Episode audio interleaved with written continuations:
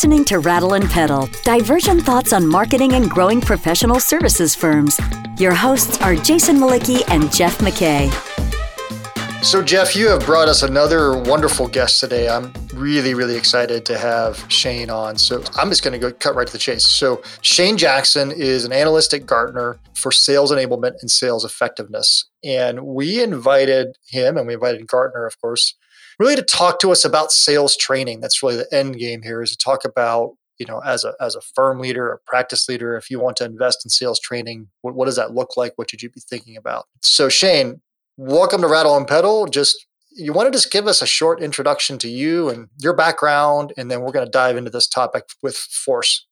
Sure. No. um, I'm, I'm really happy to be here. Thank you guys for inviting me. As you mentioned, I'm an analyst at Gartner. I've been here for about three years. Before that, I was a sales enablement leader for a couple of smaller companies where I got to build out the program from scratch. So, building out sales enablement from scratch for a small, fast growing company is an adventure in itself, trust me. Yes. And before that, I spent 20 years at EMC Corporation. And so when I talk about my history, I kind of talk about how I grew up at EMC, right? You know, mid 90s, fast growing IT infrastructure company. And, you know, I joined in to telemarketing thinking like, all right, well, I'm going to go into sales. That's my path. Cause what else can you do with a psychology degree, right? if you don't want to be a psychologist. and, you know, kind of found that I actually liked supporting the sales team more than actually being a salesperson. So I kind of yeah. followed this path that supported salespeople and sales organizations throughout my career going from telemarketing to sales support as a corporate systems engineer, getting really into the technology. Um, I worked at channel partners for a number of years and then found a role in what was called sales productivity back then. And that kind of started my path, this path to sales enablement. And here I am at Gartner so many years later. We need to level set for a second, Jeff. And I just realized this. We didn't even talk about this in the setup we should define sales enablement. What is sales enablement? Because I, I think, especially in a lot of professional services firms, some of them are averse to the word sales, right? They're afraid of the word sales. Ah, we don't sell anything. And you know, some of them are probably like, well, what's enablement? Do, do you mind just humoring us, like defining that term for a second? No, of course. It's a great question. And it's something that we've like we don't say to do sales enablement you must do a b c d and e and if you if you're missing one of those components you're not doing sales enablement we don't say that sales enablement is different for every company but it usually consists of some mix of the following, right? So it would include sales training, sales communications, so communications to sellers, sales tools. In many cases, it will include CRM or we're seeing more and more the um, hiring best practices. So trying to get into how to hire the best people. And as we kind of see sales enablement evolve, it's it's come to include more and more groups besides just sellers. So it may include SDRs or customer success teams. So we're seeing that evolve into more of a revenue focus. So now we're seeing some teams actually being built out as revenue enablement teams, slightly different than sales enablement teams because they have a larger focus and involve more groups, both in terms of the production of the content and also the audience that they're working with. We had Scott Brinker on a couple of weeks ago, Chief Martech. We were talking about Martech versus sales tech and how you know this technology is really just enabling a different type of conversation and moving marketing, sales, and delivery all simultaneously together at that point of relationship building. In the way you just described it, it just reinforces that phenomenon. I think it's fascinating to watch. The technology aspect of sales is growing so fast, so much so that we actually just started a new area of focus within our practice on revenue technology that covers obviously sales operations pieces it covers the enablement pieces and also the engagement sales engagement pieces as well there's all different aspects of revenue technology that we're seeing emerge that are really exciting to watch. I want to come back to that because I think that there's something really interesting developing there, but I don't want to take us off track just yet. That's Jason's we have to be job. on track before we go off track, right? so, we, so we can't we can't go off track before we even leave the station. So sales training, we we set this up as sales training, and I think we let's let's jump into that topic. Jeff, where do you want to start on that? Actually, I want to start talking to Shane as a psychologist. Oh, because because I feel like I'm of two minds here when it comes to sales training because I've been through quite a few fairly good sales training Xerox, which shows how old I am, in Miller Heiman in the Challenger sale. And I've been a part of sales training, you know, at some pretty good sized firms with, with talented people. And I loved going through the training. And I think I'm so much a better marketer and a salesperson as a, re- a result of that. But the other part of me says, man, we took all these consultants offline for two days and they got all excited about doing sales training. And then within 30 days, they had forgotten everything that they were taught. and we, I don't know that you, we saw any lift that's a, attributable. But when I look at my own experience, I think, man, I feel like I was more effective. So I, I think I come with a bias towards this that Shane, maybe you could dispel. That's something we talk to clients about all the time at Gartner. you know, moving from this idea of, of having this training event and we're all going to put you in a room and this training event can be a new sales process, a new product, a sales kickoff event, right? Especially with sales kickoff events.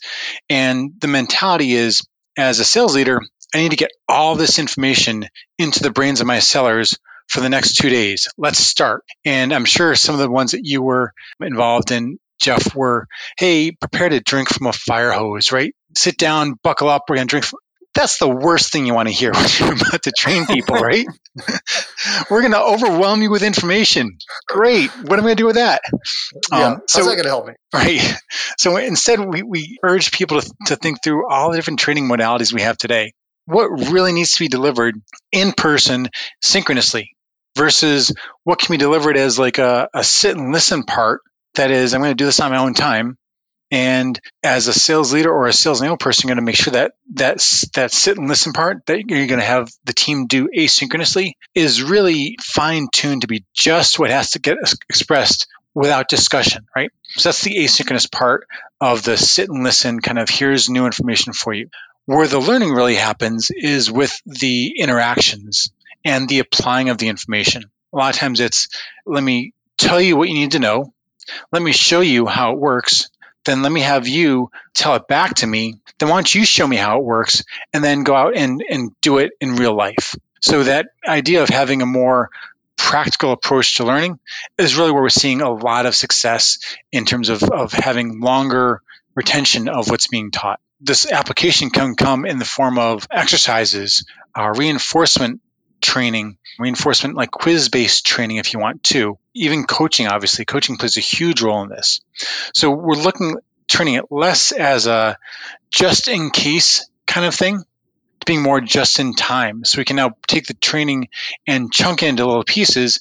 And now, if I've planted the seed that, all right, this information exists in the brains of all the sellers as like I know where to go for more information, then now we can actually go and have them do it just before they need it or in preparation for a sales call.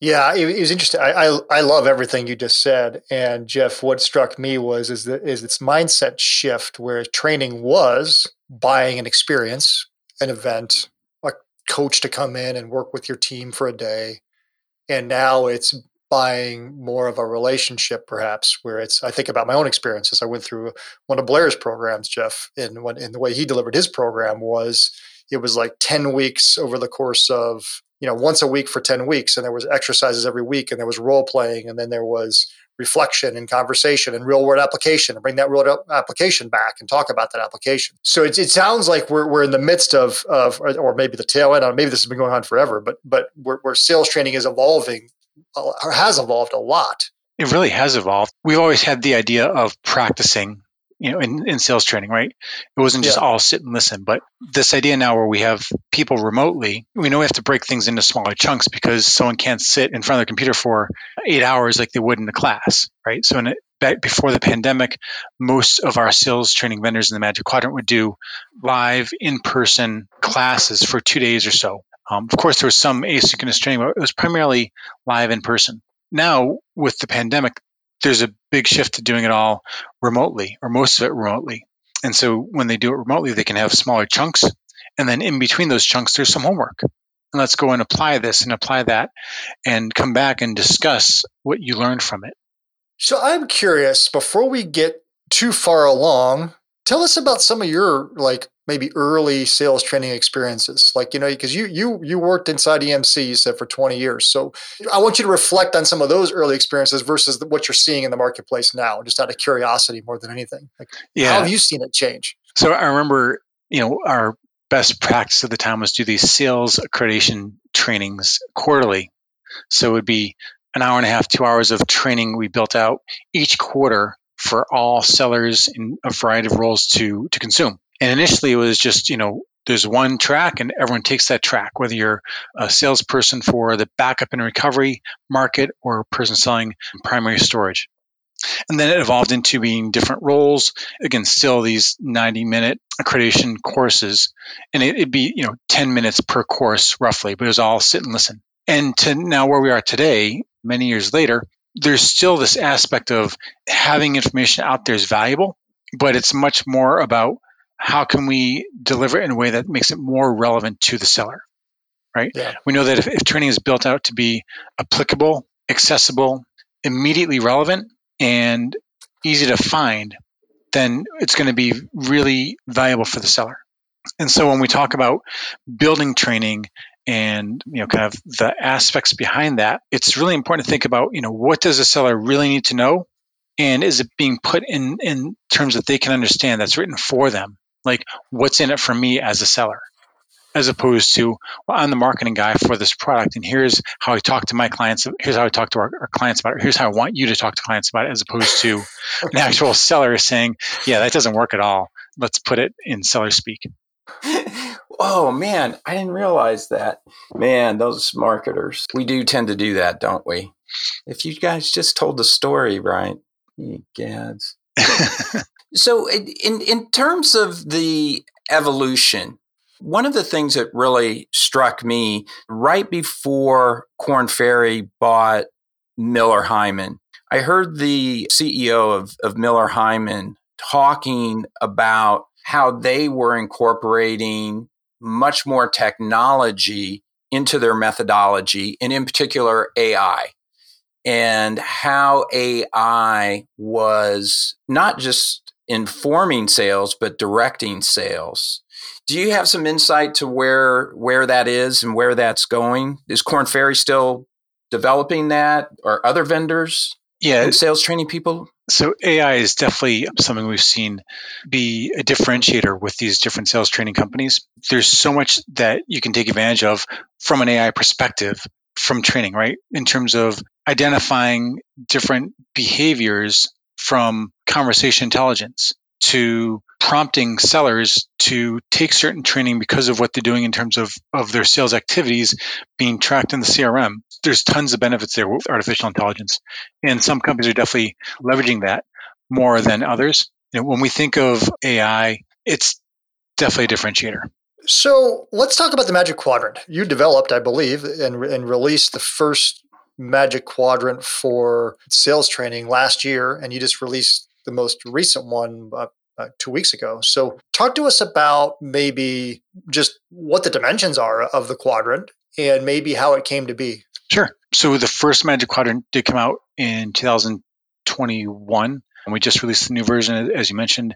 It's not me, it's me and a team, right? So, myself, yeah. Doug Boucher, Debbie Bender, and Elizabeth Beard, we kind of put together this, this Magic Quadrant. And it is a months long endeavor where we really dig into the sales training market and we're looking at all the vendors that we can find in the market and trying to identify who are the top top tier of this market. So when you look at the MQ, there are 18 vendors in the Magic Quadrant and we're looking for vendors that really have a global reach. We're looking for vendors that have, you know, a significant part of their sales training services are to participants outside North America, right? We're also looking mm-hmm. for vendors that can scale to meet really large organizations. Um, so they have to offer their training through certified delivery partners or contractors. They have to offer a train the trainer model. And they also, obviously have to train with their own people too. We're not looking for vendors that are reselling other sales training, other people's sales training. People actually, we're looking for vendors that only sell their own sales training solutions. And we're looking for vendors that are of a certain size as well, right? So not looking for the single stakeholder sales training vendors. We're looking at, at much larger companies as well. You're listening to Rattle and Pedal, divergent thoughts on growing your professional services firm.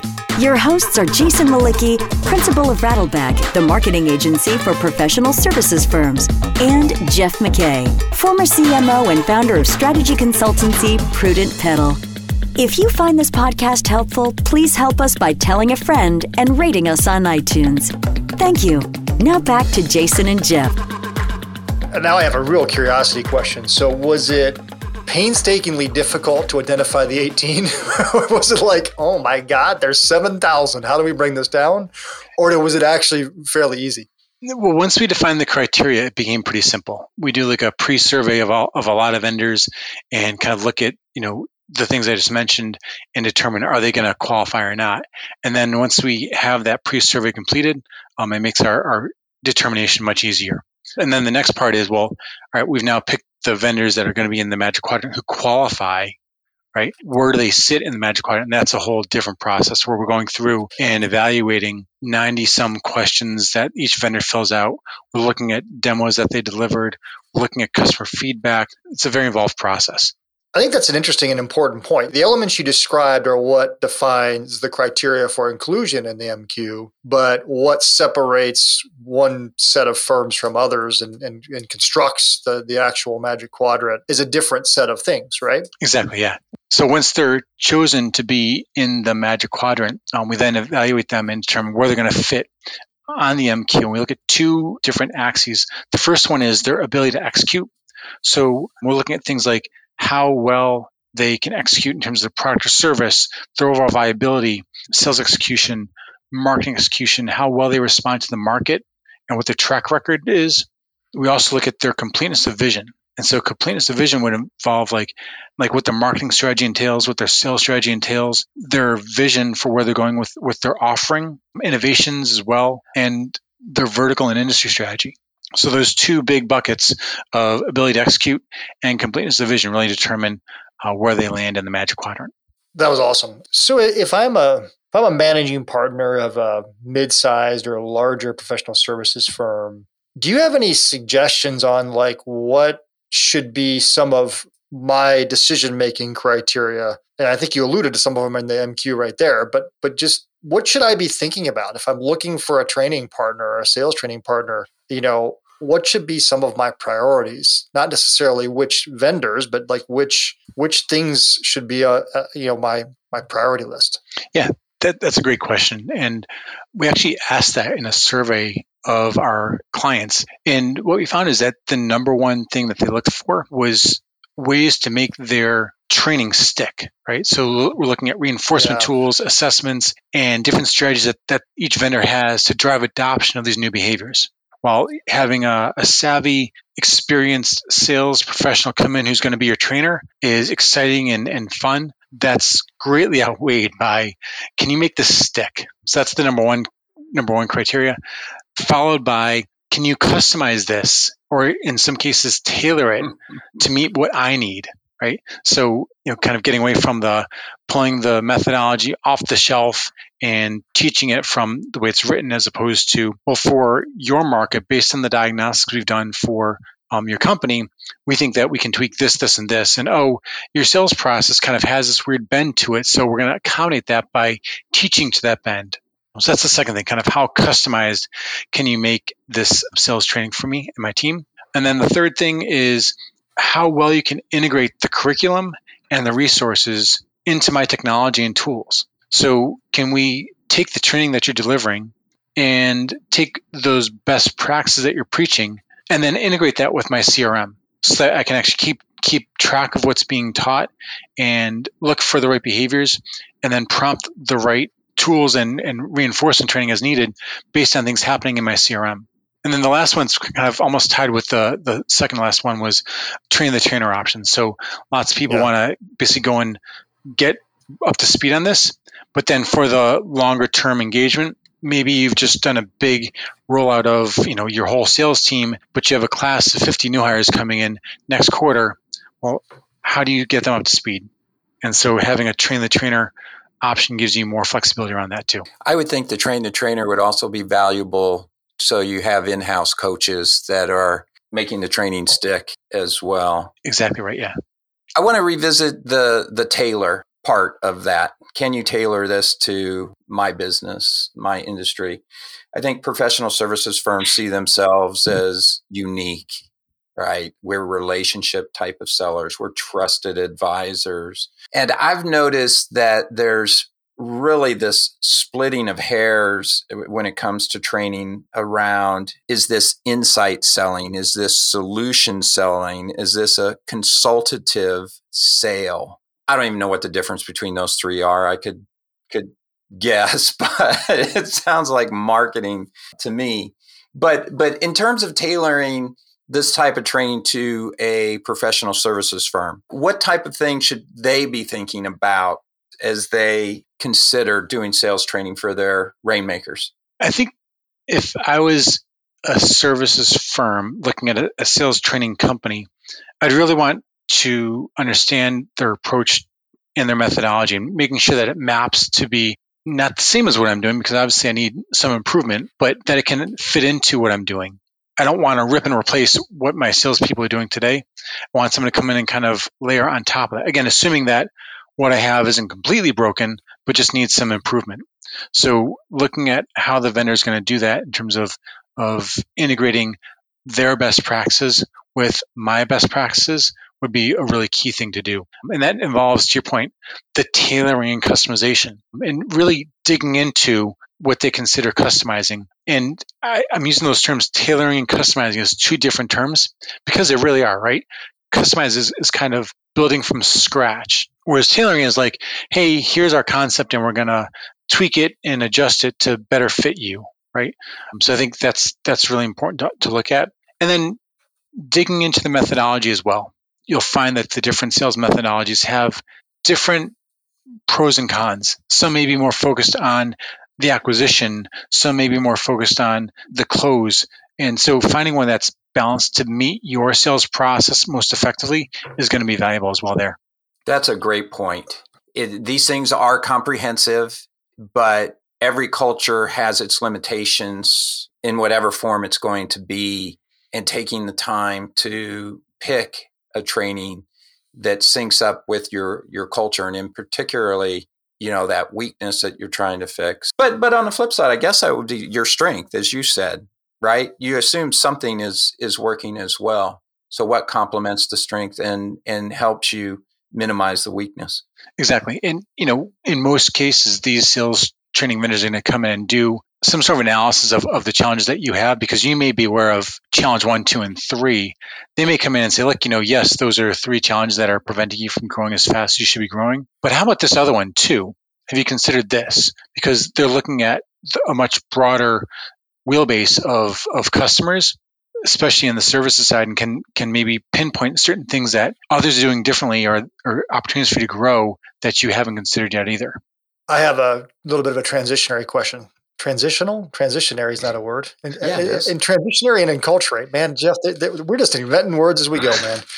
Okay so let's say i've made this decision. I'm going to i'm going to invest in sales training as, as a firm leader.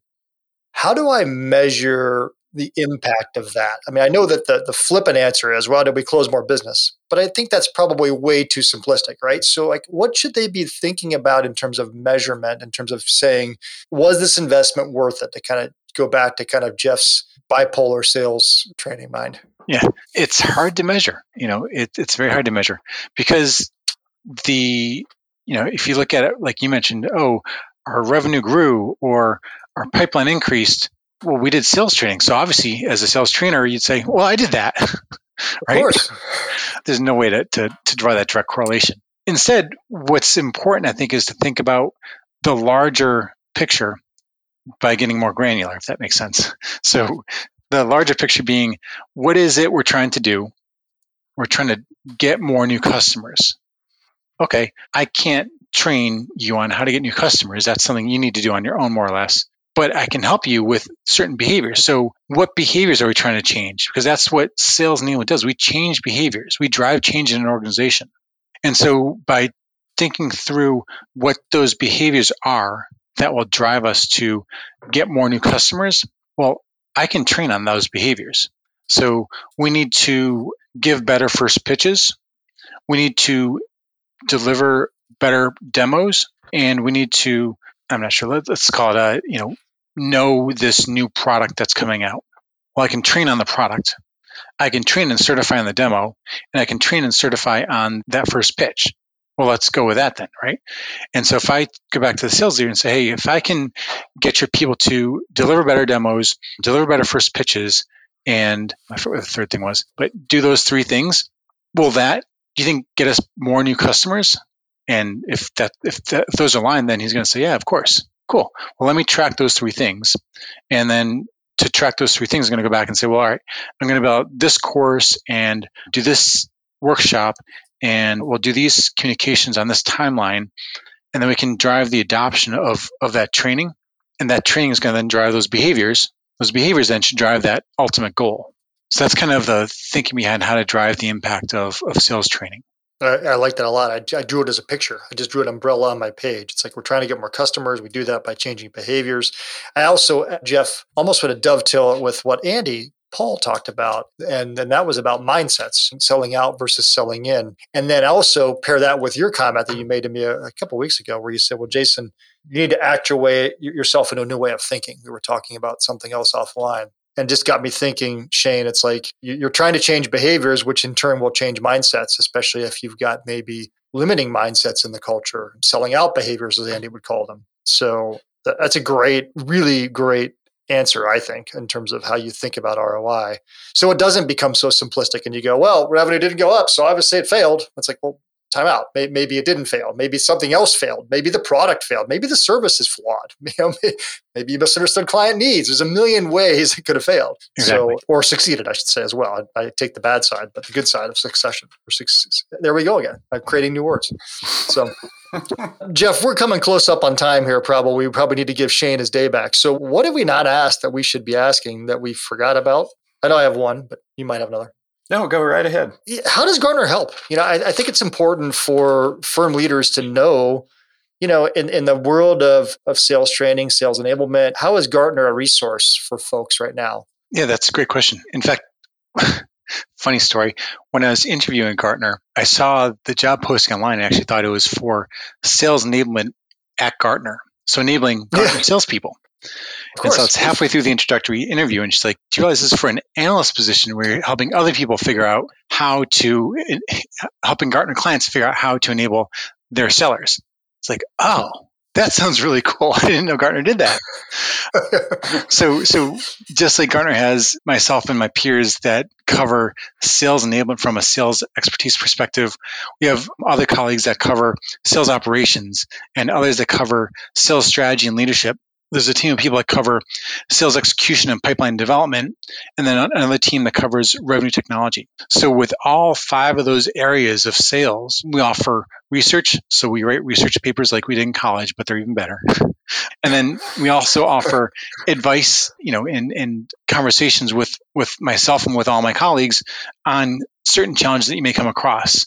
And it may be applying some of the research that you've read to your situation or helping you understand better what's going on with your sales team. And then on top of that, we also do diagnostics. So we have certain diagnostics that can assess how your sales organization is compared to Gartner best practices, like what its status is, and also different diagnostics that can help you compare your organization to other organizations, again, across all those different areas of Gartner's focus with the enablement, the operations, sales strategy, and so on. And on top of that, we're having this conference on May 17th and May 18th. It's Gartner's annual CSO conference. This year it's virtual. So the great news for that is that even more people can attend and they can see our keynote speeches. They can do breakout sessions with the analysts. And then some of our clients and prospects can even do one on one conversations with the analysts as well. So I'm really, really looking forward to that that meeting that we have coming up in May. Well, and I, am going to throw a quick shout out, thank you to Maria Boulden, who actually introduced us to you, and has been such an influential thinker. And I just really, there's so much good research on selling coming out of Gartner right now. I, I, I, that's where I was leading to, and, and so many talented people like yourself taking that research into the marketplace with clarity to help us make sense as Maria would say, make sense of what's going on. So I can't thank you enough for joining us today, Jeff. I want to give you that last that last question. I always, you know, why not always, but sometimes I give you the last question. Do you have one? Well, no, I will. I've I'll make a statement and I'll say what Jason said as well. Shane, thank you for joining us. This was even better than I thought it was going to be because I thought, well, I'm going to get on with the Gartner people and prove to them that sales training has no ROI. Boy, do I feel stupid. well, you're used to that. It should be fine. I'm teasing because you always pot shot me. All right. So, yeah. well, thanks, Shane. This was fabulous. I really, again, thank you so much for joining us. You're super insightful and very, very helpful. Jeff and Jason, thank you very much. It's been a pleasure to get to spend time with you both today. And I uh, really thank you for having me on your podcast. All right. Thank you. See ya. See you, buddy. Thank you for listening to Rattle and Pedal, divergent thoughts on marketing and growing professional services firms. Find content related to this episode at rattleandpedal.com. Rattle and Pedal is also available on iTunes and Stitcher.